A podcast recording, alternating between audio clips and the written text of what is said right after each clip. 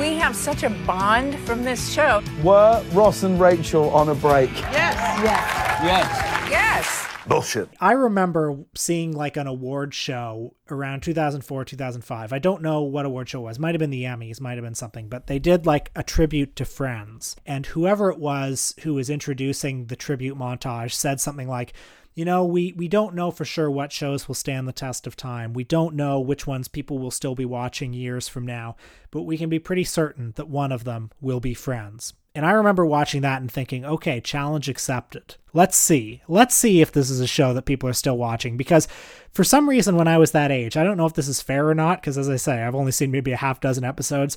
Friends became to me symbolic of mediocrity. It was this unfunny show with these people that I didn't like. You know, stack it up next to Seinfeld, stack it up next to The Simpsons, and I don't know, didn't float my boat. Nonetheless, that thing you quoted, I mean, couldn't have been more accurate. I know. I learned in researching for the episode that the show has gotten considerably more popular since it went off the air.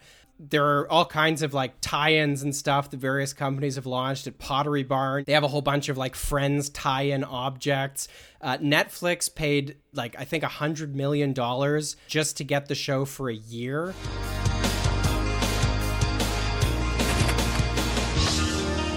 All the characters are at least represented as living kind of like this middle-class lifestyle that almost nobody in the 1990s of this age would have ever lived, but was certainly aspirational in the 1990s. It was kind of what everybody was told to aspire to. And I mean, I said the end of history. All of it seems to take place kind of outside of history, or rather maybe, you know, after history.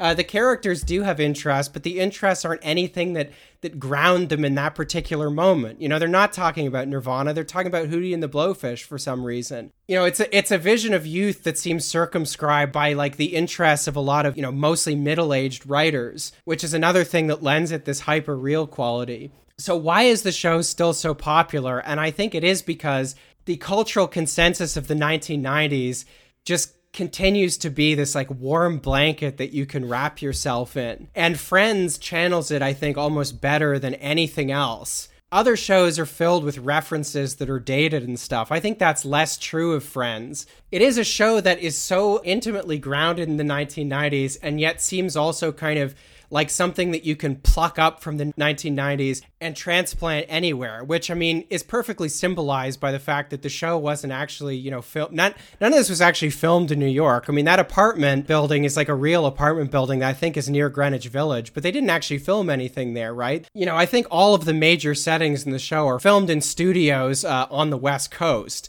So, you know, the show is, by its very design, this dreamscape version of what it's like to be in your mid to late 20s in the 1990s, and a dreamscape that was inspired and animated, I think, by the cultural consensus of that time, which was just, you know, we're all middle class now, history's over, politics is over, we're all just going to sit around drinking coffee with our friends, and as soon as anybody starts talking about anything interesting, we're going to, you know, throw napkins at them or whatever.